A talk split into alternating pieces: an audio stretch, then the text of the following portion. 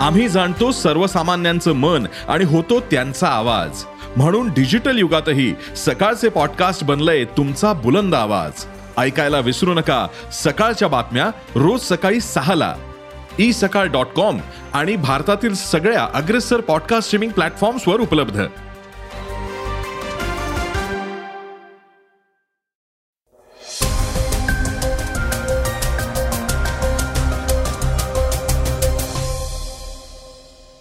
नमस्कार मी गौरी कुबेर. आता आपण ऐकणार आहोत आजचं सकाळचं पॉडकास्ट आगामी लोकसभा निवडणुकांसाठी भाजपच्या विरोधात पंधरा विरोधी पक्ष एकवटले त्यांच्या या बैठकीतून एक किमान समान कार्यक्रम ठरल्याचं कळतंय.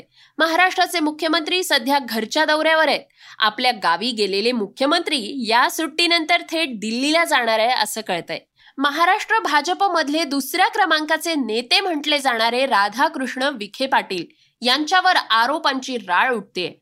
अपयश येत आहे कारण जाणून घेऊयात आजच्या बातमीतनं. त्याचबरोबर स्वस्त औषधांसाठी सरकारनं आणलेलं ऍप याचबरोबर स्वस्त औषधांसाठी सरकारनं आणलेलं ऍप आय टी कंपनीत घोटाळा. टायटॅनिक आणि टायटन पाणबुडीतल्या अपघातातलं साम्य आणि टीम इंडियाची घोषणा अशा वेगवान बातम्याही आपण आज ऐकणार आहोत. आणि अखेर तो दिवस आलेला आहे जेव्हा पंतप्रधान मोदी पत्रकार परिषदेला सामोरे गेले. त्याबद्दल ऐकूयात आजच्या चर्चेतल्या बातमीतनं. चला तर मग सुरुवात करूयात आजच्या पॉडकास्टला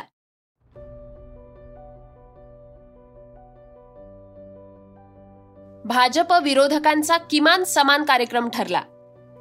आगामी लोकसभा निवडणुकांसाठी भाजप विरोधात देशभरातील विरोधी पक्ष एकवटले आहेत बिहारची राजधानी पटना इथं तेवीस जूनला शुक्रवारी त्यांची बैठक पार पडली. वर्षभरापूर्वी भाजपसोबत बिहारमध्ये सत्तेत आलेल्या जनता दल युनायटेडचे अध्यक्ष आणि बिहारचे मुख्यमंत्री नितीश कुमार यांनीच विरोधकांच्या या बैठकीचं आयोजन केलेलं आहे. विरोधकांची ही पहिलीच बैठक असल्यामुळे त्यांच्याकडे भाजपचंही लक्ष आहे.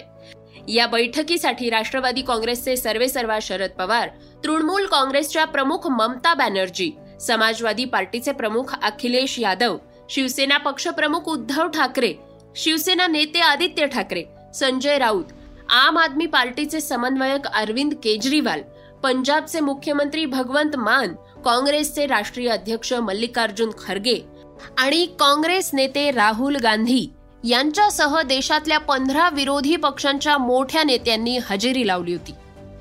या बैठकीत सर्व पक्षांना एकत्र बांधून ठेवण्यासाठी किमान समान कार्यक्रम हाती घेण्याचं ठरलेलं आहे. या कार्यक्रमातले महत्त्वाचे मुद्दे कोणते आहेत ते ऐकूयात. आपापसातले मतभेद बाजूला सारून भाजपला हरवण्यासाठी एकत्र येणं महत्वाचं आहे. विरोधकांच्या एकजुटीच्या वतीनं राज्यनिहाय बैठका घेतल्या जाणार आहेत. प्रत्येक पक्षांचे वरिष्ठ नेते राज्यांचे दौरे करतील. मात्र अनेक विरोधी पक्षांनी यापासून दूर राहणंच पसंत केलंय. कारण काही वैयक्तिक राजकीय भूमिका आडव्या येत असाव्यात. पण त्यामुळं विरोधकांच्या एकजुटीला धोका निर्माण होऊ शकतो अशी चर्चाही सुरू झाली आहे यावेळी उद्धव ठाकरे आणि शरद पवार यांनी काही महत्त्वाचे मुद्दे मांडले आहेत. वंचित बहुजन आघाडी प्रकाश Ambedkar Bharat Rashtra Samiti K. Chandrashekar Rao M I M Asaduddin Owaisi आणि बहुजन समाज पार्टी मायावती हे पक्ष जर स्वतंत्रपणे लढले तर विरोधकांच्या एकजुटीला धोका निर्माण होऊ शकतो. अशी भीती उद्धव ठाकरे आणि शरद पवार यांनी बैठकीत व्यक्त केली आहे. पण विरोधकांची ही बैठक म्हणजे फोटो सेशन असल्याचं केंद्रीय गृहमंत्री अमित शहा म्हणाले आहेत. मुख्यमंत्री गेले आहेत गावाला. शिवसेना वर्धापन दिनाच्या भरगच्च कार्यक्रमानंतर आणि आरोप प्रत्यारोपांनंतर मुख्यमंत्री सुट्टीवर गेले आहेत. खरे तर सुट्टीवर नव्हेच राज्याचे मुख्यमंत्री एकनाथ शिंदे हे तीन दिवसांपासून सातारा इथल्या त्यांच्या मूळ गावी गेलेले आहेत. मात्र तिथेही त्यांची कामं सुरूच आहेत.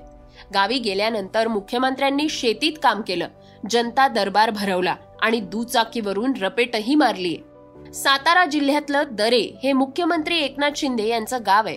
मुख्यमंत्री झाल्यापासून ते दोन ते तीन वेळेस गावी गेलेले आहेत. मागल्या तीन दिवसांपासून मुख्यमंत्री गावी गेलेले आहेत. त्यांनी एका दुचाकीवरून गावात फेरफटकाही मारलाय. शिवाय शेतामध्ये जाऊन पिकांची पाहणी केली आहे आणि शेतात कामही केलंय. यावेळी मुख्यमंत्र्यांनी गावातल्या आणि परिसरातल्या लोकांच्या समस्या जाणून घेण्यासाठी जनता दरबार भरवला होता. कोयना धरणातला गाळ काढण्याचा शुभारंभ नुकताच मुख्यमंत्र्यांनी केलाय. त्यांच्या या दौऱ्यादरम्यान मुख्यमंत्री प्रशासकीय यंत्रणेसोबत बैठका घेऊन कामाचा झपाटा सुरूच ठेवतायत. दरम्यान या सुट्टीनंतर मुख्यमंत्री शिंदे दिल्लीला रवाना होत आहेत. या दिल्लीतल्या भेटीत महाराष्ट्रातल्या राज्य मंत्रिमंडळाच्या विस्ताराबद्दल बोलणी होण्याची शक्यता आहे. फरार झाकीर नाईककडून राधाकृष्ण विखे पाटलांच्या संस्थेला देणगी. देशद्रोहाचे आरोप असलेला आणि सध्या फरारी असलेला वादग्रस्त धर्मगुरू झाकीर नाईक यानं राधाकृष्ण विखे पाटील यांच्या प्रवरा इथल्या संस्थेला साडेचार कोटींची देणगी दिल्याचा आरोप शिवसेनेचे खासदार संजय राऊत यांनी केला होता. मात्र त्यात तथ्य नसून ही देणगी कायद्यानं नियमित आहे. सक्त वसुली संचालनालयानं म्हणजेच ईडीनं त्याविषयी यापूर्वी चौकशी केली होती. असा खुलासा विखे पाटील यांनी केलाय. मात्र खरोखरच जाकीर नाईक यानं विखे पाटलांच्या संस्थेला देणगी दिली होती का असा प्रश्न निर्माण होतोय. विखे पाटील म्हणाले आहेत की मी त्या संस्थेचा घटक असल्यामुळे जबाबदारी झटकणार नाही. मात्र या संदर्भात केंद्रीय यंत्रणांनी त्याच वेळी चौकशी केली होती. आणि त्यात कोणतीही अनियमितता आढळलेली नाही. त्यामुळे हा विषय तिथे संपलाय. या संदर्भात अजूनही काही शंका असल्यास मी ईडीकडे पत्र देऊन चौकशीची मागणी करेल. ही देणगी देण्यात आली त्यावेळेस नाईक यांच्यावर कोणत्याही प्रकारचे देशद्रोहाचे आरोप नव्हते.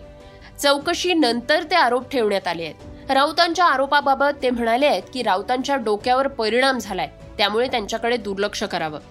विधान परिषदेतल्या विरोधी पक्षनेते अंबादास दानवे यांनी महसूल विभागातल्या अधिकाऱ्यांच्या बदल्यांबाबत अनियमितता झाल्याचा आरोप केला होता. तो आरोपही खोडून काढताना विखे पाटील म्हणाले आहेत की घोटाळेबाजांनी केलेल्या आरोपांबाबत खुलासा करण्याची आवश्यकता नाही. या निमित्तानं महाराष्ट्र भाजपमध्ये क्रमांक दोनचे नेते ठरलेल्या महसूल मंत्री राधाकृष्ण विखे पाटील यांना लक्ष केलं जात आहे अशा चर्चा रंगलेल्या आहेत. विखे पाटील यांच्या मतदारसंघातल्या कारखान्याच्या निवडणुकीतही भाजपच्या स्नेहलता कोल्हे यांचा पराभव झाला होता.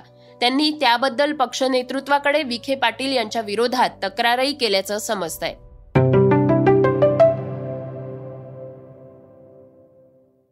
श्रोत्यांनो ऐकूयात काही वेगवान घडामोडी. स्वस्त औषधांसाठी केंद्र सरकारनं फार्मा सहीदाम हे ॲप लॉन्च केलंय. त्यामुळे ग्राहकांना ब्रँडेड औषधांप्रमाणे गुणकारी औषधं कमी दरात मिळण्यास मदत होणार आहे. हे ॲप नॅशनल फार्मास्युटिकल प्राइसिंग अथॉरिटीनं विकसित केलंय.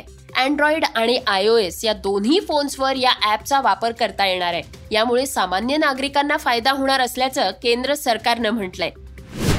देशातली सर्वात मोठी आय टी कंपनी असणाऱ्या टाटा कन्सल्टन्सी सर्व्हिसेसमध्ये नोकरी देण्यासाठी कन्सल्टन्सी स्टाफिंग कंपन्यांकडून काही वरिष्ठ अधिकाऱ्यांनी कमिशन घेतल्याचा घोटाळा समोर आलेला आहे. हा प्रकार समोर आल्यानंतर तीन अधिकाऱ्यांच्या एका समितीनं चौकशी करून रिसोर्स मॅनेजमेंट ग्रुपच्या चार अधिकाऱ्यांना निलंबित केलंय. कंपनीनं तीन स्टाफिंग फर्म्सना ब्लॅकलिस्ट देखील केलंय.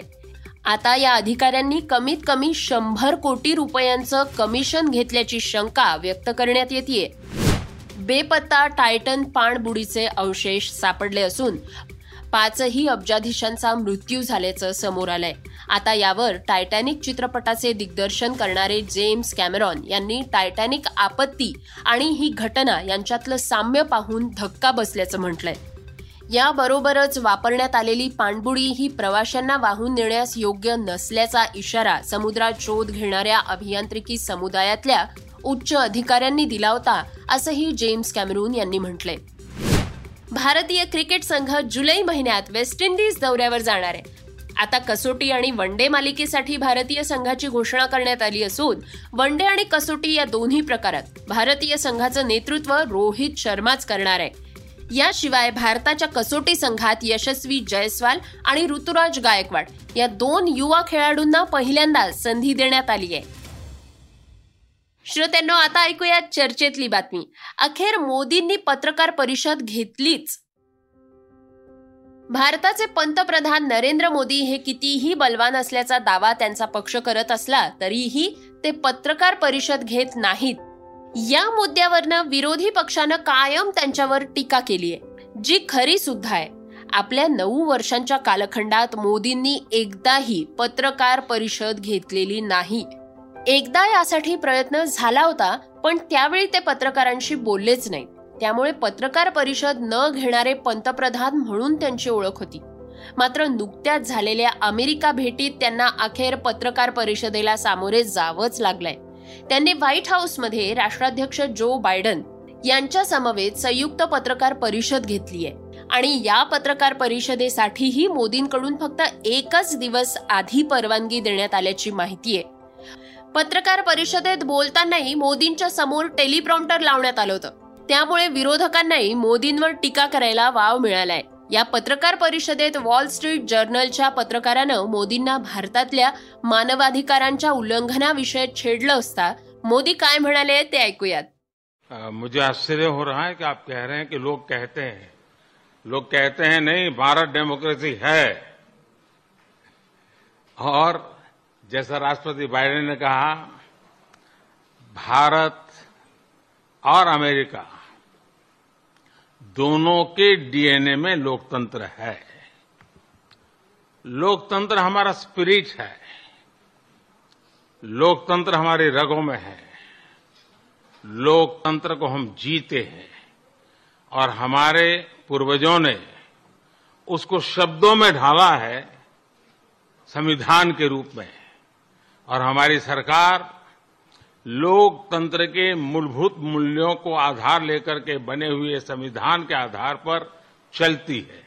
और हमारा संविधान और हमारी सरकार, और हमने सिद्ध किया है, डेमोक्रेसी कैन डिलीवर। और जब मैं डिलीवर कहता हूँ तब, कास्ट क्रीड रिलीजन जेंडर किसी भी भेदभाव को वहाँ जगह नहीं होती है। और जब हम लोकतंत्र की बात करते हैं, तब अगर ह्यूमन वैल्यूज़ नहीं है ह्यूमैनिटी नहीं है ह्यूमन राइट्स नहीं है, फिर तो वो डेमोक्रेसी है ही नहीं। और इसलिए जब आप डेमोक्रेसी कहते हैं, जब डेमोक्रेसी को स्वीकार करते हैं, और जब हम डेमोक्रेसी को लेकर के जीते हैं, तब डिस्क्रिमिनेशन का कोई सवाल ही नहीं उठता है। और इसलिए भारत सबका साथ, सबका विकास, सबका विश्वास, सबका प्रयास, उन मूलभूत सिद्धांतों को लेकर के, और इसलिए हम चलते हैं। भारत में सरकार के जो बेनिफिट्स हैं, वो एक्सेस टू ऑल है। जो भी उसके हकदार हैं, उन सबको मिलते हैं। इसलिए भारत के लोकतांत्रिक मूल्यों में कोई भेदभाव नहीं है, न धर्म के आधार पर, न जाति के आधार पर न उमर के आधार पर न भूभाग के आधार पर। श्रोत्यांनो हे होतं आजचं सकाळचं पॉडकास्ट आजचा एपिसोड तुम्हाला कसा वाटला हे आम्हाला सांगायला विसरू नका. आणि आता युट्यूबवर सुद्धा तुम्ही हे सकाळचं पॉडकास्ट ऐकू शकता आणि त्या माध्यमातून तुमच्या प्रतिक्रिया तुमच्या सूचना आमच्यापर्यंत नक्की पोचवा. सगळ्यात महत्वाचं म्हणजे सकाळचे हे पॉडकास्ट तुमच्या मित्रांना आणि कुटुंबियांना नक्की शेअर करा. तर आपण आता उद्या पुन्हा भेटूयात. धन्यवाद. Script and research Swati Ketkar Pandit Neelam Pawar वाचा बघा आणि आता ऐका आणखी बातम्या. ई सकाळ डॉट कॉम वर. तुम्ही हा पॉडकास्ट ई सकाळच्या वेबसाईट आणि ऍप वर सुद्धा ऐकू शकता. विसरू नका या पॉडकास्टला आपल्या आवडीच्या पॉडकास्ट ऍप वर सबस्क्राईब किंवा फॉलो करायला.